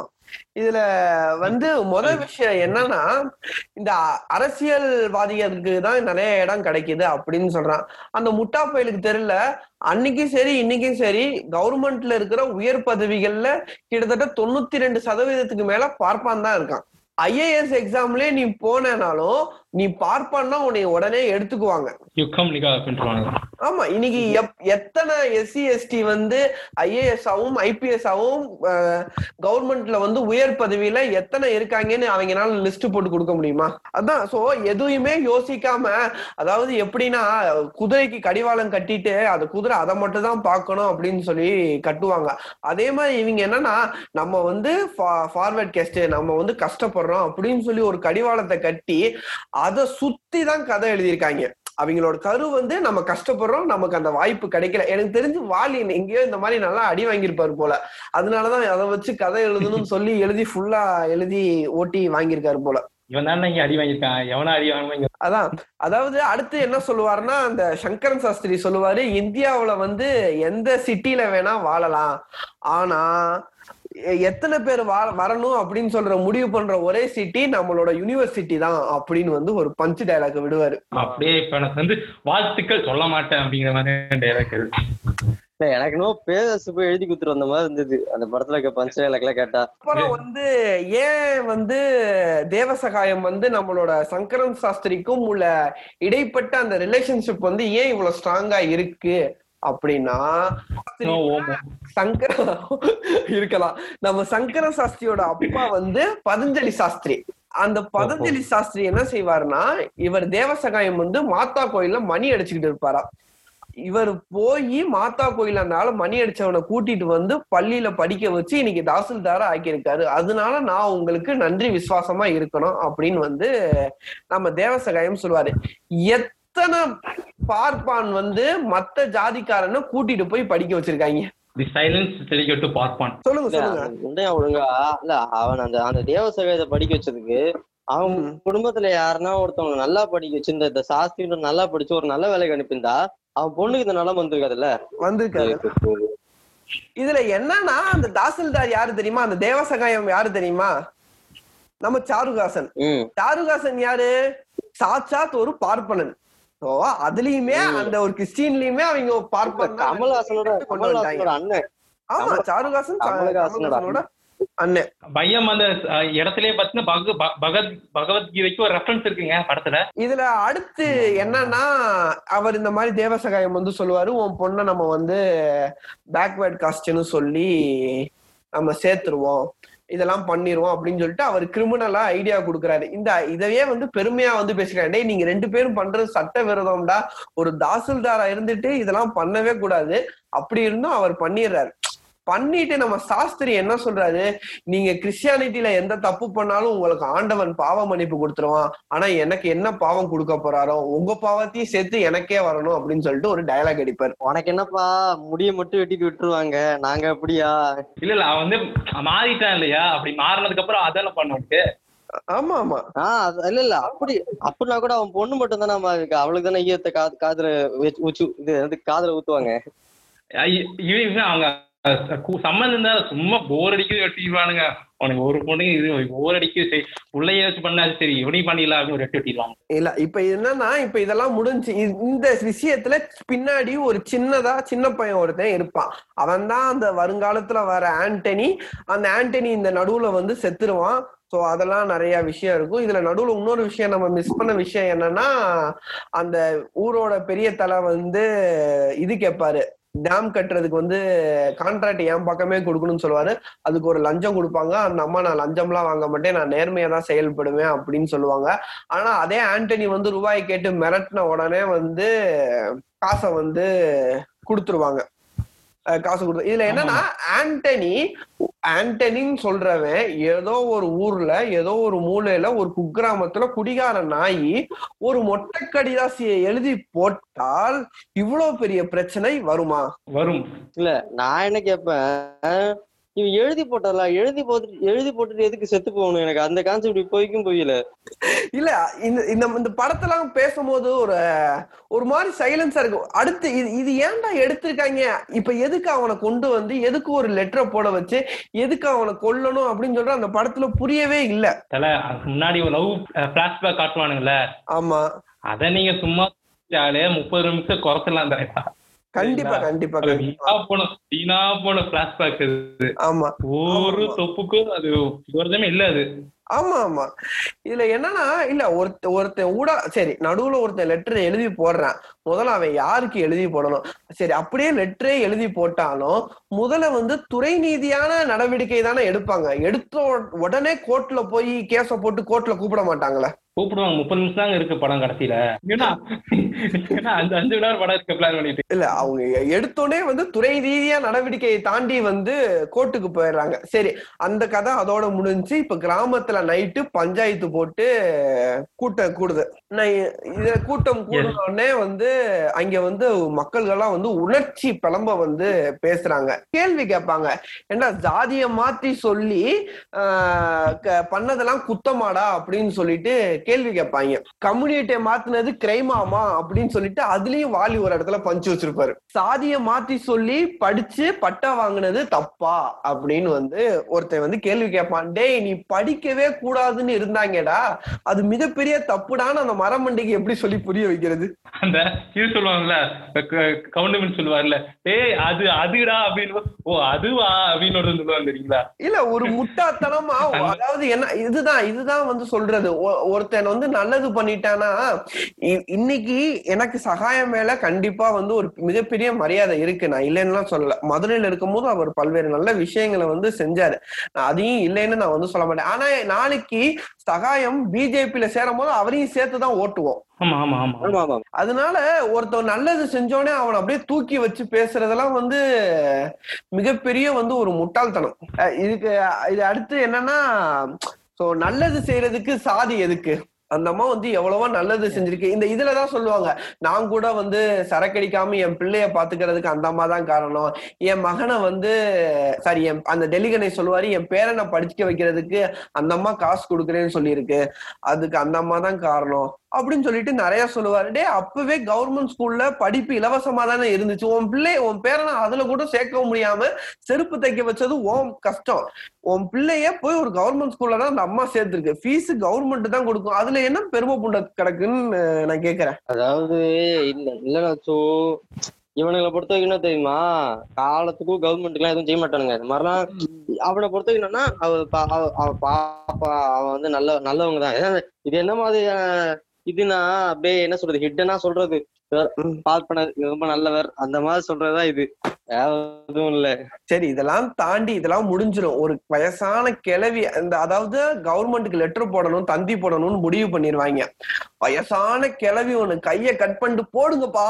பத்தாயிரம் பேர் என் ரத்தத்தை தொட்டு கை நாட்டு வைங்க. வச்சு அனுப்பி விடுங்க அப்படின்னு சொல்லிட்டு கத்தி எடுத்து கட் பண்ணும். அந்த அந்த அந்த இது பாத்தீங்களா? பார்த்தேன் தலைவா. அது இந்த சாச சொல்லவும் சாச தொட்டு இது பண்றதானே சொல்றீங்க. பத்தாயிரம் பேர்? குறைஞ்சது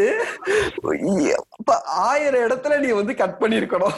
அந்த மாதிரி அழகா கை அதாவது லைட்டால கிழிச்சு நீங்க இது பண்ணுங்க. கைய போடுங்க ஊரே வரும். கை நாட்டு வச்சு அனுப்பிடுவாங்க டே கை கை என்ன உங்களால ஒரு கையெழுத்து போடு கூட வக்கில்ல நீங்க என்னடானா நீங்க வந்து அந்த அம்மாவுக்கு எதிராக வந்து இது பண்றீங்க. போராட்டம்? அது தீயெல்லாம் எடுத்துட்டு போவாங்க ஆமா? ஆமா. அப்பதான் இந்த ஜாதி என்னடா ஜாதி அப்படின்னு சொல்லிட்டு அதான் இப்ப என்னன்னா ராமன் நீதி காணும் சமுதாயம் வேணுங்கிற மாதிரி ஆனா ஒரு லைன் அது சரிங்களா? அந்த லைன் தான் அது. ராமன் நீதி காணும் சமுதாயம் வேணும் அப்படி லைன் சமநீதி இந்த லைன் என்னன்னா அப்ப லைனை காட்டும். சமநீதி காக்கும் ஜனநாயகம் வேண்டும். இது ஒரு லைன் இருக்குங்களா? என்னன்னா அந்த லைனை பேச காட்டு அந்த ராமன் நீதி மட்டும் சொல்லும் போது மட்டும் ஒரு பெருமாள் கோயிலை காட்டியிருப்பாங்க ஆமா? ஆமா ஆமா ஆமா. இல்ல நீங்க அந்த இதுல சமநீதி காக்கும் இல்ல இல்ல சமநீதி காக்கும் சமூகம் வேண்டும் சொல்றேல. நீ அந்த பெருமாள் கோயிலுக்கு உள்ள போய் சாமி கும்பிட உன்னால முடியுமா? இல்ல இல்ல அவன் பந்தி எடுத்துட்டு போறானுங்களே. அவன் டீ பந்தி எடுத்துட்டு போ- ஓடுறான் நீங்க? கருவறைக்குள்ள உங்க டைம் இருக்குங்களா கருவறைக்குள்ள போனா ஐயோ நீங்க அவங்க நோட்டி ஒருத்தர் ஓத்துட்டு இருப்பாங்க என்ன காரணம் தெரியுமா? ஏன்னா படம் முடியறதுக்கு முப்பது நிமிஷம் தான் இருக்கு. உள்ள விட்டா இது சொல்லிதான் அதுதான். இதுல என்னன்னா இதுல சில லைன்கள்லாம் இருக்கணும். இந்தியாவில் இருக்கும் அனைவரும் ஒரு தாய் பிள்ளைகள். இல்ல இது எல்லாமே வந்து உண்மை இருக்கு. ஆனா இதெல்லாம் அழிச்சது யாரு? அவங்கதான். அவள் தான் எல்- உனக்கு எனக்கு கீழே நீண்டா அவனுக்கு கீழே நீண்டா அப்படின்னு சொல்லிட்டு நம்ம இப்ப இருக்கிற ஆண்ட பரம்பரை ரத்தத்துல ஊற வச்சது இந்த பாப்பான் தான் ஆனா இன்னைக்கு அவன் வந்து சொல்றான் சமநீதி காக்கும் சமூகம் வேணும் அப்படின்னு சொல்லி. என்ன நீ பண்ண எனக்கு அப்படியே வாயில வருது அவனை பத்தி பேசும்போது. ஏண்டா பண்ணது எல்லாமே நீனு. சரியா? நல்லா கையெல்லாம் அடிச்சுட்ட. அடிச்சுட்டு வெளியே வந்துச்சு. ஐயோ ஏன் வெளியே வந்துச்சு? அப்படின்னு சொன்னா நம்ம என்ன பதில் சொல்றோம் இன்னும் ஏழு நாட்கள் இருக்குதுல ஆமா ஐயோ என்னால கஷ்டமா ஏங்க நான் பெருமாள் பெருமாள் கோயிலுக்குள்ள போய் சக்கரை பொங்கல் சாப்பிட்டேங்க. ஐயோ அந்த சக்கரை பொங்கலை சாப்பிடுறது கூட எல்லாரும் ஒரு மாதிரி சாப்பிடுறாங்க. இல்ல என் கண்ணுக்கு தான் அது ஒரு மாதிரி தெரியுதான்னு எனக்கு தெரியல. எனக்கு வலிக்கும் இப்படி இதெல்லாம் நக்கினானுங்களா? நிலக்கெல்லாம் பண்ணானுங்க. ஆமா ஆமா. எனக்கு ஒரு மாதிரி இருக்கு. எனக்கு அதான் பண்ணானுங்க. இதெல்லாம் போயிட்டு ஒரு ஐய ஒரு ஐயர்லாம் என்ன பண்ணிட்டு அப்படியே வாயில போட்டு அப்படியே இங்க நெய் ஒழுகுது அப்படியே. நீங்க அப்படியே கோயிலுக்கு பின்னாடி போயிருந்தீங்கன்னு வச்சுக்கோங்களேன் ஏதோ ஒரு சிலை இருந்திருக்கும் ஆபாசமா. அதை பார்த்தே நீங்க நோ நம்ம ஃபெயில் பண்ணிருப்பீங்க. இல்ல இல்ல அப்படி அப்படி இல்ல. ஏங்க எனக்கு கிச்ச அடிச்சாலே தப்புங்க. கோயிலுக்குள்ள பாய்காட் நெட்ஃபிளிக்ஸ் போட்டு இன்னைக்கு பைகாட் நெட்ஃபிளிக்ஸ்னு போடுறவங்க எல்லாம் டிசம்பர் அஞ்சாம் தேதி ஆறாம் தேதி நெட்ஃபிளிக்ஸ் வந்து ஃப்ரீயா ஸ்ட்ரீம் ஆகுது. இவங்க இந்த இன்னைக்கு ட்ரெண்டிங். பண்ணவங்க தான் அதை போய் முதல்ல உட்காந்து பாப்பாங்க எஸ் ஆமா கரெக்ட் இப்ப இப்ப நெக்ஸ்ட் என்னன்னா நம்ம சரி இப்ப நம்ம படத்துக்கு வந்துருவோம். இப்ப நம்ம லக்ஷ்மி அம்மா சாரி கருப்பாய் அம்மா என்ன சொல்றாங்க? கோர்ட்ல முன்னாடி போய் நிக்கிறாங்க. காயத்ரி காயத்ரி காயத்ரி, காயத்ரி. சரி காயத்ரின்னு வச்சுக்கோ. இதுல என்னன்னா இந்த சீனுக்கு அதாவது இந்த கோட் சீனுக்கு வர்றதுக்கு முன்னாடி அந்த பாட்டு வர்றதுக்கு முன்னாடி அந்த அம்மா வந்து நம்மளோட சங்கரன் சாஸ்திரி கிட்ட சொல்லுவாங்க நம்ம என்ன தப்பு பண்ணிருக்கோம்? நம்ம தான் ஒண்ணுமே தப்பு பண்ணல நம்மளுக்கு நம்மளே வாதாடுவோம். நம்மளே வக்கீலு. நம்மளே இது அப்படின்னு சொல்லிடுவாருங்க.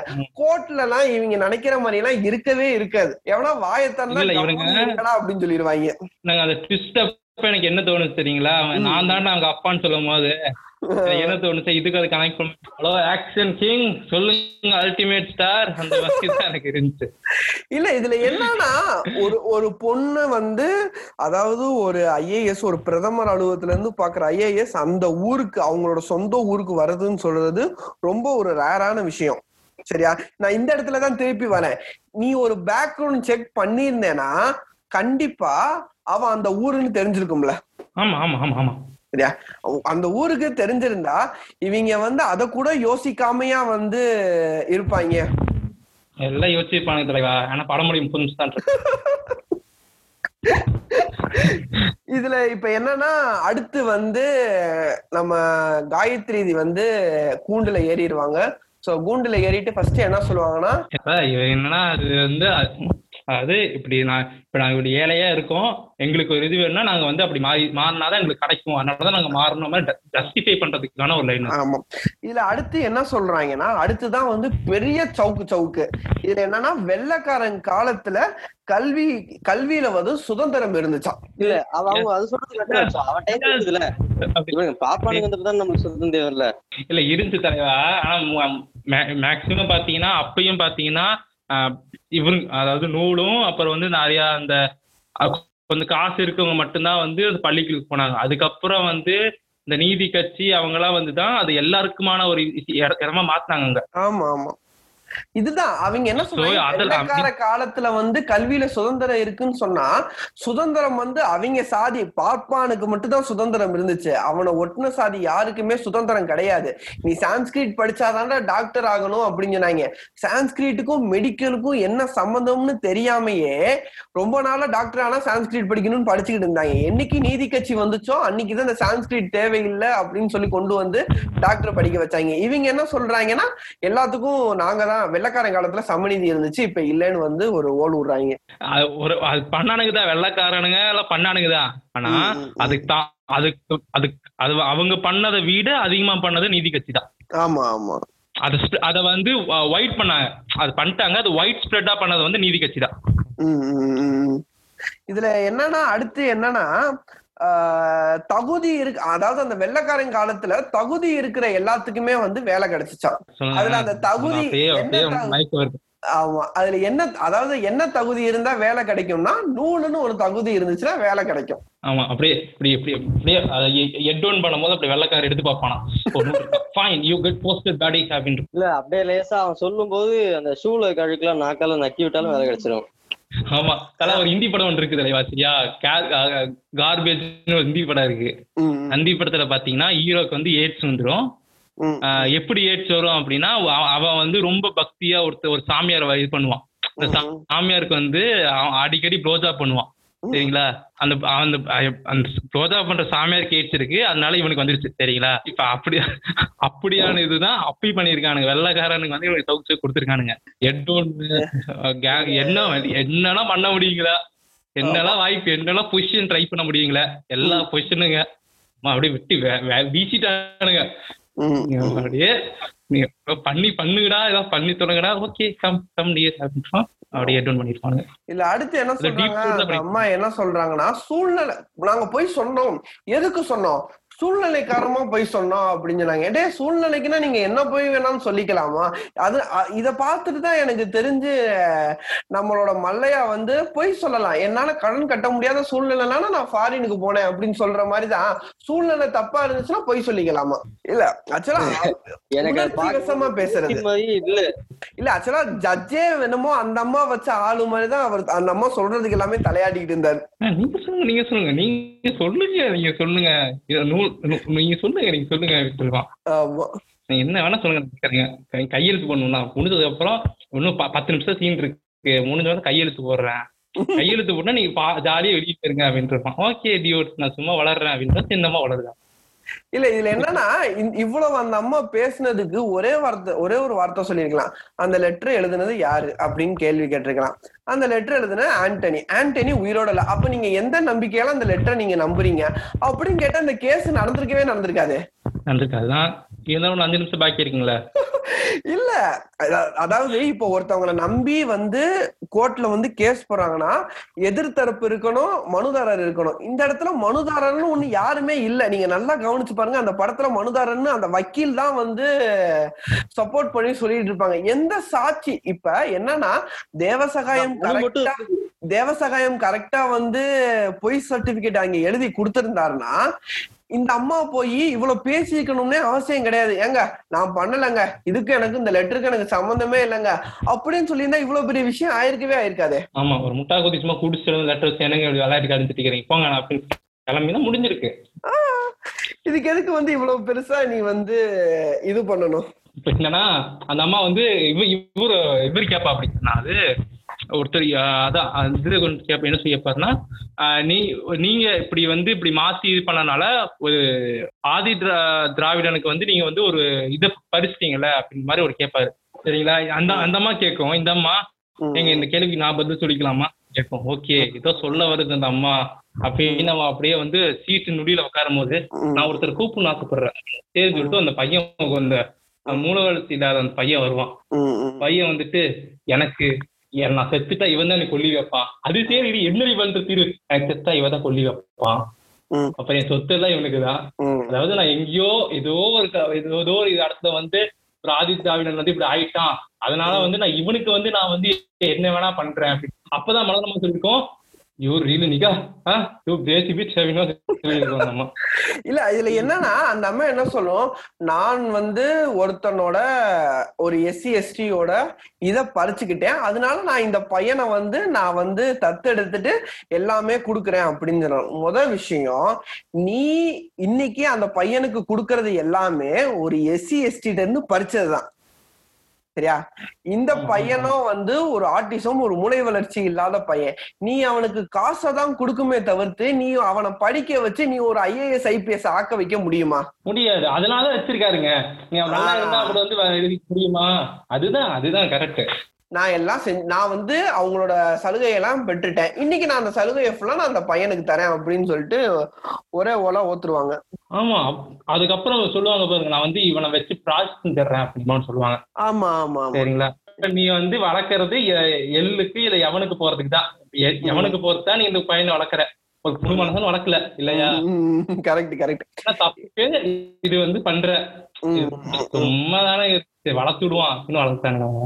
ஆனா இந்த கோட் சீன்ல ஃபுல்லாமே நீங்க நல்லா கவனிச்சீங்கன்னா கிறிஸ்டினை பத்தி பேசுவாங்க முஸ்லீமை பத்தி பேசுவாங்க. ஆனா ஹிந்துசம்னு வந்து பேசும்போது அவங்க முக்காவாசி இந்த பிராமணிசத்தை பத்தி தான் பேசுவாங்க. நல்லா கவனிச்சு பாத்தீங்களா? ஆமா. அதான உண்மை. இதுக்கு இதெல்லாம் கூட நான் வந்து பொறுத்துக்குவேன். அடுத்து ஒரு டயலாக் சொல்லியிருப்பாங்க பாருங்க. நீ ஜாதிய பேசுறியான்னு சொல்லிட்டு அந்த வக்கீல் கேட்டிருப்பாரு. நான் ஜாதி மல்லியவே தலையில வைக்க மாட்டேன். நான் எதுக்கு ஜாலிய வைக்கிறேன்? அப்படின்னு பேசும் போதெல்லாம் எனக்கு வந்து அந்த டிவிய பாங் பாங்னு மூணு பாங் கொடுக்கலாம்னு நினைச்சேன். நான் ஜாதி பூவே தலையில வைக்கிறது இல்ல. நான் எதுக்கு நான் ஜாதியை பத்தி பேசணும் அப்படின்னு சொல்லிட்டு சொல்லுவாங்க.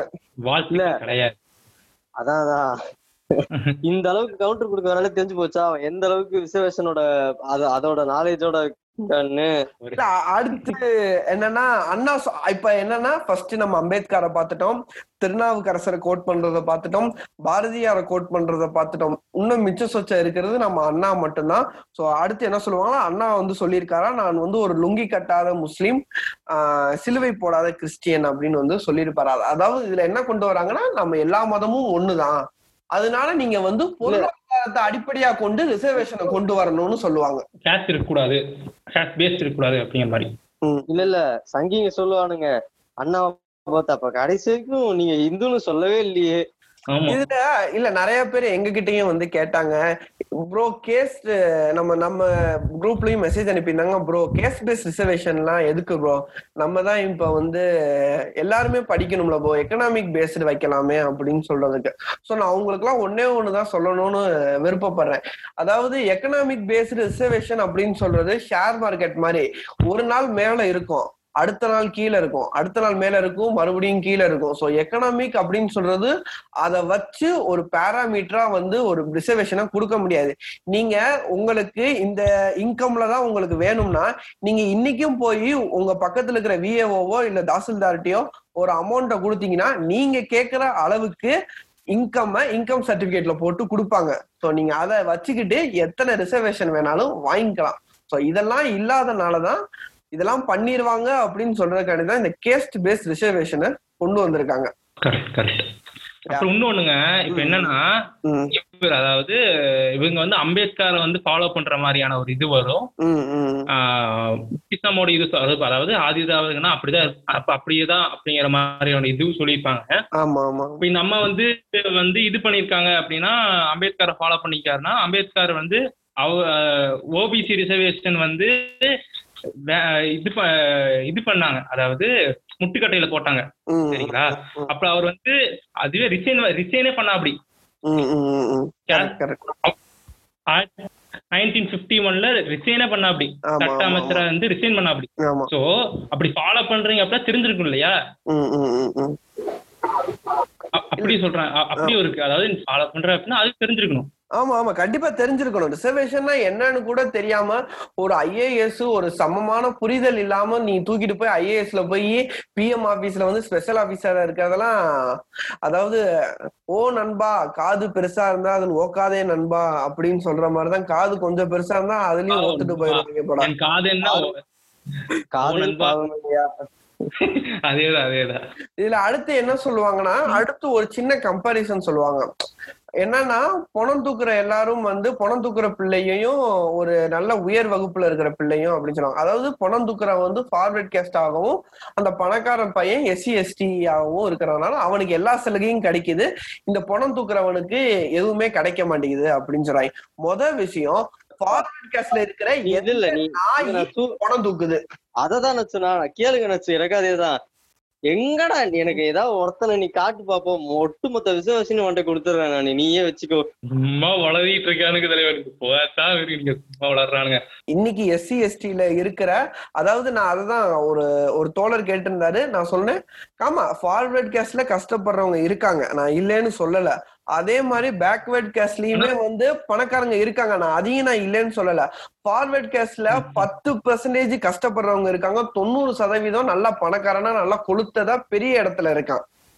ஆனா அதே இது பேக்வேர்ட் கேஸ்ட்லயும் எஸ்டி எஸ்டிலயும் பத்து சதவீதம் தான் பணக்காரனா இருக்கான். மிச்சம் இருக்கிற தொண்ணூறு சதவீதம் கஷ்டப்பட்டுக்கிட்டு தானே இருக்கான். கரெக்ட் கரெக்ட் தலைவர் கரெக்ட் நீ இன்னைக்கு அந்த பத்து பெர்சன்டேஜுக்கு நீ எதுவும் பண்ணக்கூடாது அப்படின்னா பாதிக்கப்படுறது என்னமோ மிச்சம் இருக்கிற தொண்ணூறு சதவீதம் தானே.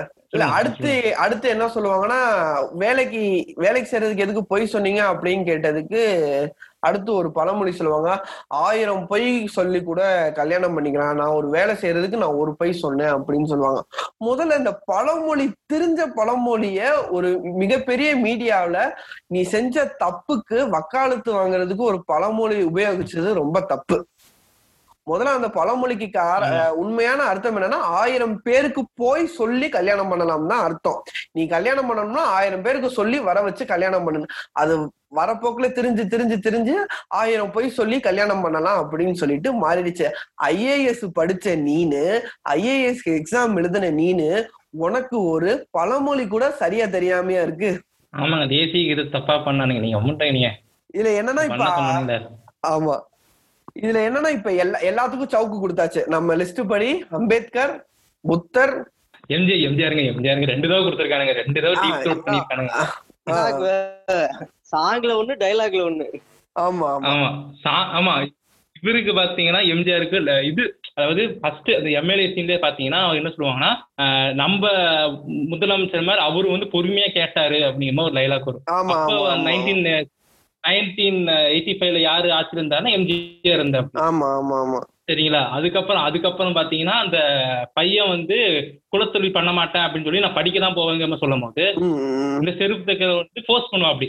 போஸ்ட் பண்ணும்போது எக்ஸாம்பிள் காட்டுறதுக்கு காமராஜர் அண்ணாவை எம்ஜிஆர் ம். correct. மூணு ஆமா பேத்துக்கு. ஆமா ஆமா. அப்படியே தப்பு தப்பு தப்பு தப்பு அப்படின்னு தப்பிட்டானுங்க? இதுலதான் இப்ப இதுக்கு அடுத்துதான் என்ன சொல்லுவாங்கன்னா நம்மளோட மகாபாரதம். இந்த இடத்துலதான் மகாபாரதத்தை வந்து கோட் பண்ணுவாங்க. இந்த மாதிரி கர்ணனும் வந்து பொய் சொல்லிதான் வந்து படிச்சாரு அப்படின்னு சொல்லிட்டு. கர்ணன் பொய் சொல்லி படிச்சாலும் கடைசி கர்ணனை வந்து சாபம் கொடுத்து அந்த ஆளை வந்து கோலத்தனமா கொன்னு எல்லாமே செஞ்சிட்டீங்க. சரி நீங்க கர்ணனுக்கு சவுக்கு சவுக்கும் கொடுக்கும் போது அந்த புராணம் நீங்க உண்மையினே வச்சுக்கோங்கமே. நீங்க கர்ணனுக்கு சவுக்கு சவுக்குன்னு கொடுக்கும் போது ஏன் நீங்க ஏகலைவனுக்கு சவுக்கு கொடுக்க மாட்டீங்க? ஏகலைவன் வந்து ஒரு காட்டுவாசி. ஒரு காட்டுல இருக்கிற ஒரு பழங்குடியினர். அப்ப கண்டிப்பா இப்ப இருந்தா அவர் வந்து ஒரு ஒரு எஸ்சி எஸ்டியா தான் இருப்பாரு. அவருக்கு ஏன் நீங்க சவுக்கு கொடுக்க மாட்டீங்க? கர்ணன் கர்ணன் வந்து பிறப்பால ஒரு பிராமணன் பிறப்பால ஒரு சத்திரியன் ஒரு உயர்குலத்துல இருந்து பாருங்க அவன். போய் சொன்னது வந்து ஒரு பெரிய விஷயம் கிடையாது. ஆனா ஒரு மானசீக குருவா ஒருத்தரை ஏத்து ஒரு வில்வித்தை கத்துக்கிட்டு நாளைக்கு இவன் பெருசா வந்தா நமக்கு ஆபத்து அப்படின்னு சொல்லிட்டு அவனை கட்ட விரல கட் பண்ண சொன்னாங்கல்ல. அவனை அந்த ஒரு இடத்துலதான் சொல்லுவாங்க. அதுக்கப்புறம் அந்த முழு மகாபாரதத்துல ஏக்கலைவனை பத்தி வரவே வராது. நீ நேரம் அதை யாராவது கேட்டு வெறி பிடிச்சிருந்தா தூக்குல தொங்கி இருப்பான் தொங்கல அப்படின்னா தொங்கி இருங்கப்பா ஐயோ நான் பா நான் இன்னொன்னு சொல்லிட்டேன். உம் தயவு செஞ்சு நம்ம வந்து ஃபாலோவர்ஸ் பாவம் இந்த படத்தோட கதையை வந்து கொஞ்சம் சின்னதா கான்டெக்ட் மாதிரி நம்ம போட்டுருவோம்.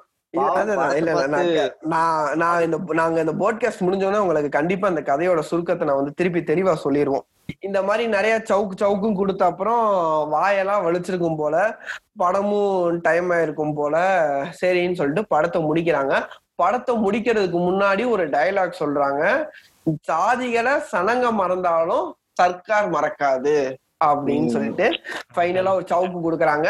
நம்மளோட காயத்ரி அம்மாவுக்கு வந்து மூணு வருஷம் வந்து தண்டனை கொடுக்குறாங்க. இபிகோ ஒன் நைன்டி செவன் ஆமா. அப்ப சரி. அதான் அதாவது என்னன்னா இன்னைக்கு நம்ம வந்து ஜென்டில்மேனு ஒரு படம் சங்கர் எடுக்கும் போது எடுக்கும் போது வந்து அது ஒரு முற்போக்கான படம் ஒரு நல்ல படம் அப்படின்னு சொல்லிட்டு எல்லாரும் சொன்னாங்க. ஆனா இன்னைக்கு வந்து நம்ம வந்து அந்த நம்ம அந்த படத்தை பாக்குற வாய்ப்பு கிடைச்சனால இன்னைக்கு நம்ம அந்த படத்தை ஓட்டுறோம். ஆனா இந்த படம் ரிலீஸ் பண்ணப்ப கிட்டத்தட்ட ஆயிரத்தி தொள்ளாயிரத்தி எழுபது எழுபதுகள்ல ரிலீஸ் ஆயிருக்கு இந்த படம்? அப்போ எழுபதுல எண்பத்தி ஏழு. சரி, ஆயிரத்தி தொள்ளாயிரத்தி எண்பதுகள்ல வந்து ரிலீஸ் ஆயிருக்கு. அப்ப ரிலீஸ் ஆயிருக்கும் போது நிறைய வீட்டுல டிவியே இருந்திருக்காது முத விஷயம். சரியா? அப்ப. இவ்வளவு ஒரு முற்போக்கான படம்னு எடுத்து எல்லாரு மனசுலயும் வந்து ஒரு நஞ்ச கலக்கி விட்டுட்டு அதுக்கப்புறம் அந்த படம் வந்து அவார்ட்லாம் நேஷனல் அவார்ட்லாம் வாங்கினது வந்து அது ஒரு பெரிய கதை. அதெல்லாம் நம்ம எதுவும் வந்து நம்ம சொல்ல இல்ல இல்ல அது வந்து பாத்தீங்கன்னா ரிலீஸ்க்கு முன்னாடி ரிலீஸ்க்கு முன்னாடியே வாங்கிருக்கு ஆமா ரிலீஸ்க்கு முன்னாடியே வந்து வாங்கிருச்சு அந்த படம். அதான் சொன்னேன். அதெல்லாம் வந்து ஒரு பெரிய வந்து இந்த இந்த மாதிரி ஒரு படங்கள் நூல் தான் நூல் தான் பெரிய நூலை போட்டு இழுக்கிறானுங்க. அவார்டையே நூல் பிடிச்சு இழுத்துட்டாங்க தப்புன்னு எடுத்தானுங்க. வந்துருச்சுடா கையில. இன்னும் பிடிச்சிருப்பாங்க ஆமா. இதான். இப்ப இந்த இந்த மாதிரி படங்கள்லாம் வந்து ஃபார்வர்டு திங்கிங் அப்படின்னு சொல்லிட்டு ஒரு அதாவது ஒரு நல்ல திங்கிங் கூட இல்லாம ரொம்பவும் ஒரு கேவலமான ஒரு திங்கிங் அதாவது ரிசர்வேஷனே தப்பு. ரிசர்வேஷன் வந்து நமக்கு வந்து இருக்கக்கூடாது. எக்கனாமிக் பேஸ்ட் ரிசர்வேஷன் தான் இருக்கணும். அப்படின்னு சொல்றதெல்லாம் எப்படிப்பட்ட மூடத்தனம்னு நீங்க நினைக்கிறீங்க? அது நான் வந்து சொல்றதை விடங்க. இதுல வந்து இப்ப என்னன்னா அந்த ஒரு கேஸ்டஸ் கலெக்டிவோட ஒரு பாட்டு போட்டிருப்பாங்க கோட்டா அப்படின்னு ஒரு பாட்டு. அது நாலு நிமிஷம் பாட்டு தான். நாலு நிமிஷம் பாட்டு கேட்டாலே தெரியும் புரிஞ்சிடும் ஏன் வந்து ரிசர்வேஷன் வேணும் அப்படின்னு. நம்ம இவ இவ்வளவு ஒரு மணி நேரம் கிட்ட பேசுறதை விட அவனுக்கு இதை போய் அதை கேட்க சொன்னாலும் புரிஞ்சிடும் பட் கேட்க. மாட்டானுங்க. ஏன்னா ஏன்னா அதுக்கு ஒரு இது சொல்லி சொல்லுவானுங்க. அது இருங்க நீங்க வந்து நீல கலர் தான். வச்சுக்கிட்டு அதை கேட்டா அவனுங்களுக்கு பட் பர்ன் ஆகும்ல. அதனால அந்த பக்கம் போக மாட்டாங்க நீங்க எதுனா கொஞ்சோண்டு வேஸ்டின் ஏதாவது வாங்கி கொடுத்தீங்கன்னா அவனுக்கு அப்ப போய் அதை கேட்பானுங்க. வேஸ்லின் போட்டா அவங்க படத்தெல்லாம் பார்க்க மாட்டாங்க. வேஸ்லின் போட்டா யாருக்காச்சும் தடவி ஊம்பலாம் தான் பார்ப்பாங்க. படத்தை போய் பார்த்து எதுக்கு டைம் வேஸ்ட் பண்றாங்க? வேஸ்டின் கூட வேஸ்ட் பண்ண மாட்டாங்க. வந்து சேவிங் புத்தியோட இருப்பாங்க. தம்பிங்க அது தம்பிங்க தம்பிங்க. அவனுக்கு அவனுக்கு வேற ரகம். இல்ல நான் அதனாலதான் சொல்றேன். படத்தை இல்ல இல்லக்கா நம்ம படத்தை முழுசா பார்க்கலனாலும் கண்டிப்பா அந்த கோச்சிங் பார்க்கணும். அந்த கோச்சிங்ல எவ்வளவு வந்து அதாவது ஃபார்வர்ட் வன்மத்தை நாங்கெல்லாம் வந்து இவ்வளவு கஷ்டப்பட்டிருக்கோம்னு ஒரு வன்மத்தை கக்குறாங்க. என்னமோ நம்ம அவங்களோட வாய்ப்புகளை வந்து புடுங்கி இன்னைக்கு நம்ம வாழ்றோம். அதாவது என்னமோ அவங்கள அவங்க வாய்ப்பை புடுங்கி நம்ம இன்னைக்கு ரொம்ப கஷ்டப்படுறோம் அப்படின்னு சொல்லிட்டு ஒரு பிம்பத்தை வந்து கிரியேட் பண்றதுக்கு அந்த கடைசி இருபத்தி மூணு நிமிஷம் ரொம்ப முயற்சி பண்ணிருக்கு. எக்ஸ்ட்ரீமுங்க அது. எக்ஸ்ட்ரீமா என்ன பண்ணுமோ எல்லாத்தையும் பண்ணிட்டானுங்க. ஆமா கண்டிப்பா. அந்த ஒரு சீன்ல ஒன்னு பண்ணுமோ எல்லாத்தையும் பண்ணிருப்பானுங்க இதுல என்னன்னா அததான் சொல்றாங்கல்ல அந்த படம் இன்னைக்கு எடுத்திருந்தா அந்த அம்மா இடபிள்யூஎஸ்ல உள்ள போயிருக்கும். ஆமா ஆமா ஆமா ஆமா. பேரை மாத்தணும்னு கூட அவசியம் கிடையாது. அதே தாசில்தார்கிட்ட எனக்கு எனக்கு ஒரு போலி இன்கம் சர்டிபிகேட் கொடுங்க அப்படின்னு சொன்னா கொடுத்தா இன்னைக்கு அந்த அம்மா இடபிள்யூஎஸ்ல உள்ள போயிருக்கும். சரியா? ஆனா. அன்னைக்கு அந்த அம்மா சொன்ன பேக்வேர்டு கேஸ்ட் ஆகிய நாம இன்னைக்கும் நம்மளோட ரிசர்வேஷனுக்கு போராடிக்கிட்டு தான் இருக்கோம். ஆமா தல. இப்ப ரீசெண்டா வந்துச்சுங்களே. ஆமா. நமக்கு இருக்கிற அந்த. சாதாரண டென் பர்சன்டேஜ் ரிசர்வேஷனும் இப்ப நமக்கு போச்சு. அவாளுக்கு அவாள் வந்து கண்டிப்பா உதவுவாங்க. இதுல நான் வந்து இந்த நூலை வந்து நான் ரொம்பவே பாராட்டுறேன். ஒரு அவாளுக்கு கண்டிப்பா இன்னொரு அவாள் வந்து உதவி செய்வாங்க. ஆனா இங்க நம்ம இடத்துலயோ நான் ஆண்ட பரம்பரை நான் வெள்ள குதிரையில வீர வாளோட நான் பிறந்தேன். உனக்கு நான் என்னத்துக்கு உதவி செய்யணும்? நான் போற வர பஸ்ஸை புடிச்சுதான் காசை அடிச்சுதான் வாழுவேன். நான் உழைச்சு காரை வாங்குவேன். நீ வந்து ரிசர்வேஷன்ல கா ஏண்டா எவன்டா உனக்கு ரிசர்வேஷன்ல காரை கொடுக்குறான் முதல்ல? பேச பேச வாய் இருந்துச்சுன்னா கோத்தா கோமா எல்லாத்தையும் பேசுவாங்க போல. அப்புறம் இன்னும் அந்த படத்துல தலைவா ரெண்டு காமிச்ச ரெண்டு பிராமணங்களும் ரொம்ப நல்லவங்க. சரிங்களா? ஆமா. பதிவு பண்றேன். ஆமா. அதாவது- தப்பு எல்லாம் செஞ்சது எல்லாமே தப்பு. ஆனா நாங்க அதாவது. இந்த இடத்துலதான் சூழ்நிலைய சொல்லி தப்பிச்சுக்கிறது. சூழ்நிலைக்காண்டி நான் போய் சொன்னேன். சூழ்நிலைக்காண்டி நான் இப்படி செஞ்சேன். அதான். இதுல நிறைய லூப் ஹோல்ஸ் இருக்கு. நம்ம பேசுற மாதிரி முத விஷயம் நல்லா படிச்சிருந்தா வந்து கண்டிப்பா வந்து வேலை கிடைச்சிருக்கும். காலேஜ்லயும் சீட்டு கிடைச்சிருக்கும். முத விஷயம். ரெண்டாவது விஷயம் பிஎம் சரஸ்வதி மாதிரி படிக்கிறீங்களே? சரஸ்வதி மாதிரி படிக்கிறீங்களேப்பா. படிச்சிருப்பா. இல்ல இதுல இப்ப எனக்கு இத இத பத்தி பேசும்போதுதான் இப்ப ரீசெண்டா ஜி தமிழ்ல போன வாரம் ஒரு இது நடந்துச்சு. தமிழா தமிழால ஒரு இது நடந்துச்சு டிபேட் நடந்துச்சு. அதுல ஒருத்த வந்து பேசியிருப்பான். தொண்ணூத்தாறு வாக்கு வாங்குற நாங்களும் ஐம்பத்தாறு வாக்கு வாங்குற அவங்களும் ஒண்ணா அப்படின்னு சொல்லிட்டு ஒரு கேள்வி கேட்டிருப்பான். நீங்க கவனிச்சீங்க கேட் நீங்க அந்த இதை பாருங்க கேட்டிருப்பான். நாங்க கஷ்டப்பட்டு தொண்ணூத்தாறு மார்க் வாங்கி வாங்குறோம் அவங்க ஐம்பத்தாறு மார்க்ல உள்ள போயிடுறாங்க அப்படின்னு சொல்றாங்க. எந்த ஒரு காலேஜ்லயுமே சரிங்க. ஜென்ரலுக்கும் எஸ்சி எஸ்டிக்கும் அந்த மார்க் டிஃபரன்ஸ் சொல்றது ரொம்ப கம்மியா இருக்கும். அதிகபட்சம் மூணு நாலு மார்க் அரையோ ஒன்னோ ஆமா தல ஆமா. அரையோ ஒன்னோ நீ மூணோ நாலோ ஆனா எஸ்சி எஸ்டிக்கும் இடபிள்யூஎஸ்க்கும் குறைஞ்சது அஞ்சுல இருந்து ஆறு மார்க்கு கம்மியா இருக்கும். அப்ப இந்த இடத்துல யாரு உள்ள வரா? அவள் தாங்க நீ வந்து அரை மார்க்கு மூணு மார்க் நாலு மார்க் சேர்த்து வாங்கல அப்படின்னா இந்த பிள்ளை நீ படிக்கிற. ஆமா. அந்த கொஸ்டின் உனக்கு வருது இல்லையா? அதாவது அவன் கோச்சிங் போகாம நீ எல்லா கோச்சிங் போய் எல்லாம் எப்படி ட்ரிக்கா எப்படி பாஸ் ஆகலாம்னு எல்லாத்தையும் கத்துக்கிட்டு இருக்க. நீ வந்து மூணு மார்க் கூட வாங்க முடியலன்னா இவன் வந்து எதுவுமே இவ இவங்க எதுவுமே போகாம வீட்டுல உட்காந்து படிச்சு இவங்க வந்து வந்து உனக்கு வந்து பொச்சேரி செலவது இல்லையா? ஆமா ஆமா ஆமா. அதுபோக இன்னொன்னு என்னன்னா ரிசர்வேஷன் ஒண்ணு வந்து நீங்க என்கிட்ட குடுக்கல. நீங்க வச்சுக்கோங்கப்பா அப்படின்னு சொல்லிட்டு ரிசர்வேஷன் கொடுக்கல. நீங்க அடிச்சு புடுங்க. நீங்க வச்சு ஆண்டுகிட்டு இருந்த ஒரு விஷயத்த நாங்க அடிச்சு புடுங்கிருக்கோம்.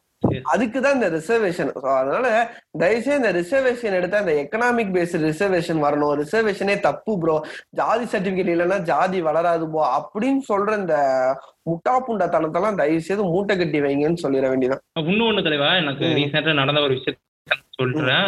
அதாவது இப்ப எல்லாம் சொல்றானுங்களா பிராமணர்களா ஜாதி பாக்குறது இல்ல. சொல்றானுங்க. எல்லாம் அப்படி எல்லாம் சொல்றானுங்க. யாருமே ஜாதி பாக்கறதுல சொல்றானுங்க. அப்புறம் இந்த படத்துல வந்து என்னன்னா பிராமணர்கள் வந்து ஜாதி பாக்கல மாதிரி சொல்லியிருக்காங்க. சோ அதை. ரிலேட் பண்ணி நானே இப்பயே சொல்றேனே. என்ன நான் நடந்து சொல்றேன். என்னன்னா நான் வந்து மல்லிகை கடைக்கு போய் ரவை வாங்கலாம் கேசரி செய்யலாங்கிற மாதிரி. அந்த அண்ணா அப்ப வந்து ஐபிஎல் ஐபிஎல் அந்த டைம் அந்த அண்ணா வந்து வீடியோ எல்லாம் போடுவார். ஐபிஎல் சம்மந்த வீடியோ தோனி சிக்ஸ் எடுத்தது எப்படி என்று தெரியுமா அந்த மாதிரி வீடியோலாம் போடுவார். ஸோ நானும் அவரும் பேசிட்டு இருந்தோம். அவர் கிரிக்கெட் பத்தி நானும் பேசியிருந்தேன் அவர் பேர் விளையாட்டு கொடுத்து பேசிட்டு இருந்தோம்.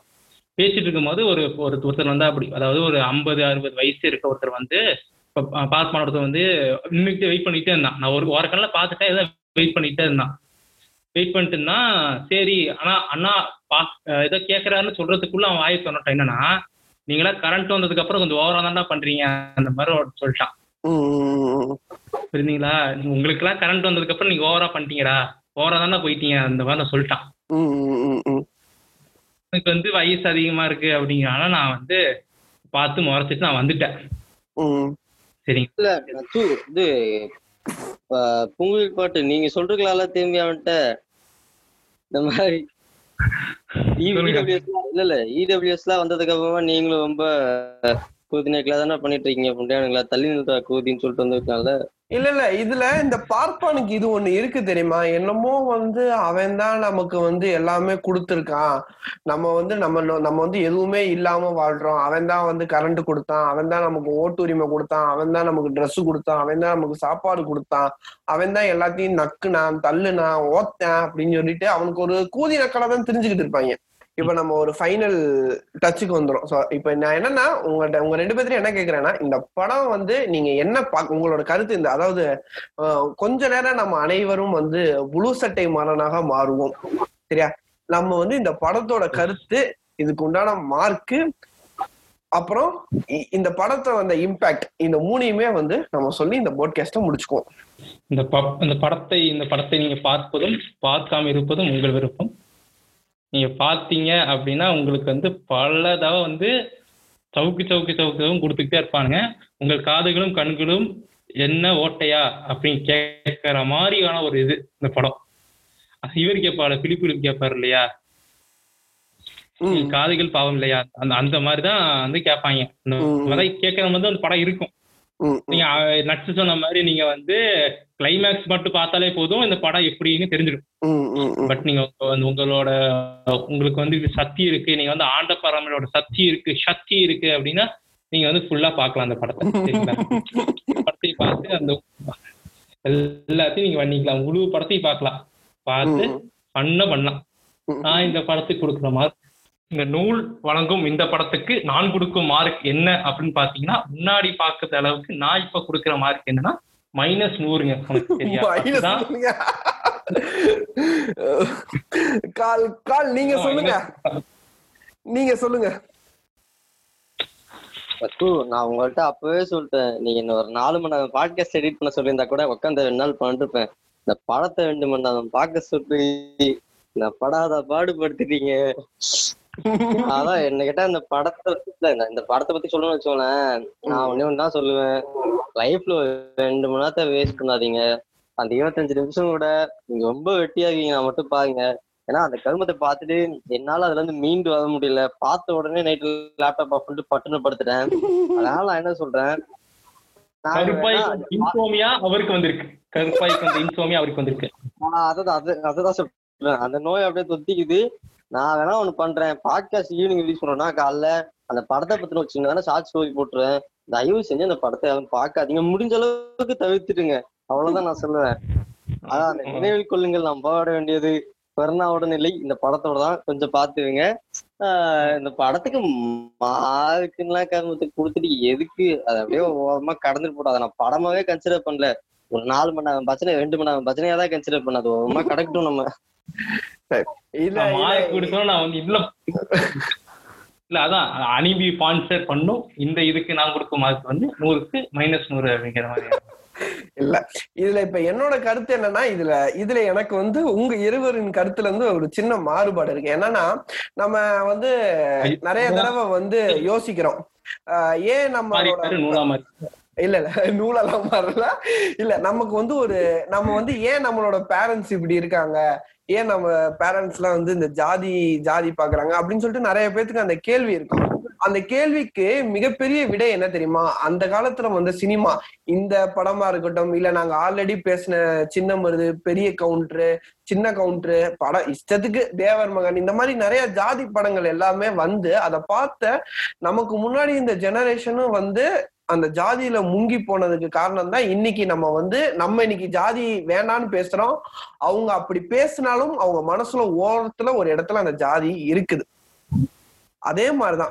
நம்ம. வந்து ஏன் நம்ம வந்து நான் இந்த படத்தை உங்களை பார்க்கணும்னு சொல்றேன்னா அந்த இப்ப நம்ம பா இப்ப நம்ம வந்து ஒரு அளவுக்கு வந்து நம்ம வந்து ஒரு பகுத்தறிவாளனா இருக்கிறோம்னா அதுக்கு வந்து எல்லாத்தையுமே நம்ம வந்து பார்க்கணும்.